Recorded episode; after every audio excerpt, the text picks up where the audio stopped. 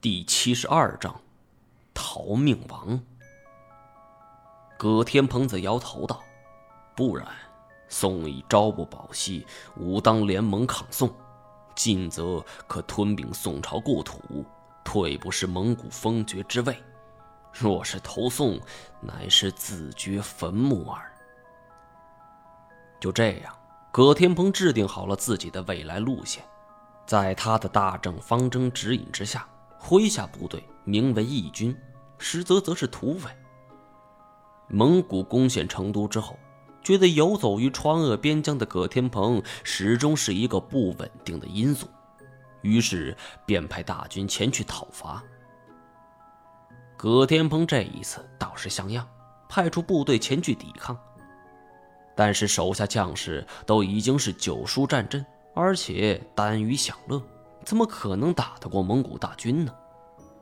不过是半天不到的时间，派出去的两路人马已经是全军覆没，这为首的将领也被活捉。大臣们顿时是慌作一团，急忙找天命王商量对策。可是再一看，天命王他去哪儿了？天命王早就跑了。原来葛天峰表面上要和蒙古大军势不两立。派出军队迎敌，但是当天晚上就已经带齐人马自行离开了。这一晚上，他狂奔了五百里，生怕蒙古大军追上前来。而他派出军队抵抗，也不过是想为自己争得一些时间罢了。这是葛天鹏第二次抗元的战绩，他一口气就跑到了湖南境内。汉人已经不好忽悠了，因为他的光辉事迹已经成为了人们茶余饭后的谈资，人们更喜欢称他为“逃命王”。葛天鹏见汉人不上当，干脆打起了当地苗人的主意。他号称自己是苗族混血，当时苗人归属宋朝管辖，在成都一带，便有当地苗人参军，大家自然是奉若神明。而葛天鹏则重新汇聚了第三支队伍，但是这一次，蒙古决定不再给他任何机会了，再次率军而来。葛天鹏见状，干脆玩起了躲猫猫，开始和蒙古大军展开了马拉松般的长途竞赛。全国地形没有比这更复杂的了，山高林密，道路绝险，转眼间。他拖着蒙古军队的鼻子跑了三个多月，未有一次交锋。苗人们虽然早已看出这位天命王不大对头，但是他自己有着一套说辞，说这鞑子远来，粮草难以为继，我们只需避其锋芒，待其良机，一举可破。大家深以为然，他们不知道，在他们躲猫猫的时候。湖北、湖南已经相继沦陷了，周围全部都是蒙古的势力范围，根本不存在粮草供应不足这一说。葛天鹏是天生的一副好嘴呀，可是困境终有来临之日。很快，一个手下心腹就向他报告说：“这粮草只够维持三天了，再这么跑下去，肯定得全部拜拜呀。”葛天鹏没有办法，这才率领一千多人跟这蒙古军队有了第一次交锋。本来大家已经抱着必死决心了，可是两军刚一交锋，葛天鹏便下达了撤退的命令，原因是远处升旗摇动，鞑子必有伏兵。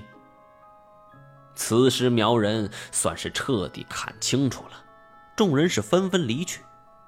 转眼之间，葛天鹏身边已经不足百人了。人多的时候尚且畏惧蒙古，更何况是如今呢？蒙古也深知这个反复无常的小人陷入了绝境，便派人招降。葛天鹏竟然厚颜无耻地问使者：“吾率部投降，当受何职？”那使者乃蒙古人，一路上见到不少的仁人志士是奋死搏杀，虽为敌国，却是由衷钦佩。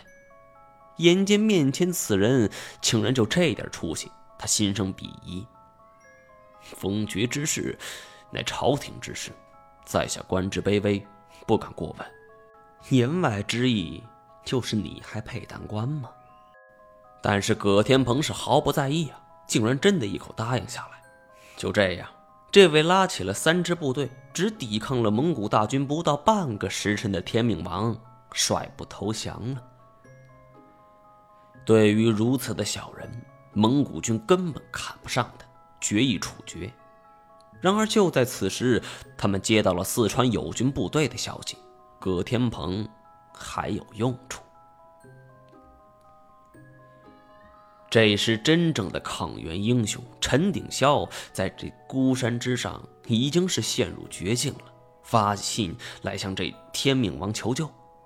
蒙古将军当晚就是宴请葛天鹏，这令葛天鹏受宠若惊。他必然觉得自己会被封一个高官厚禄的大官，否则怎能如此厚待自己呢？席间，蒙军的将军说出了此事，并许诺，只要葛天鹏能够击败这陈鼎霄，官职至少也能达到这达鲁花赤。达鲁花赤乃是元朝的官职之一，正三品。这令葛天鹏是喜出望外，拍着胸脯保证说没问题。就这样，他率领着五千化妆成义军的蒙古精锐就出发了。当晚还假意与山脚蒙军开战，成功有的陈鼎霄下山。大功告成之后，蒙古记录功劳簿。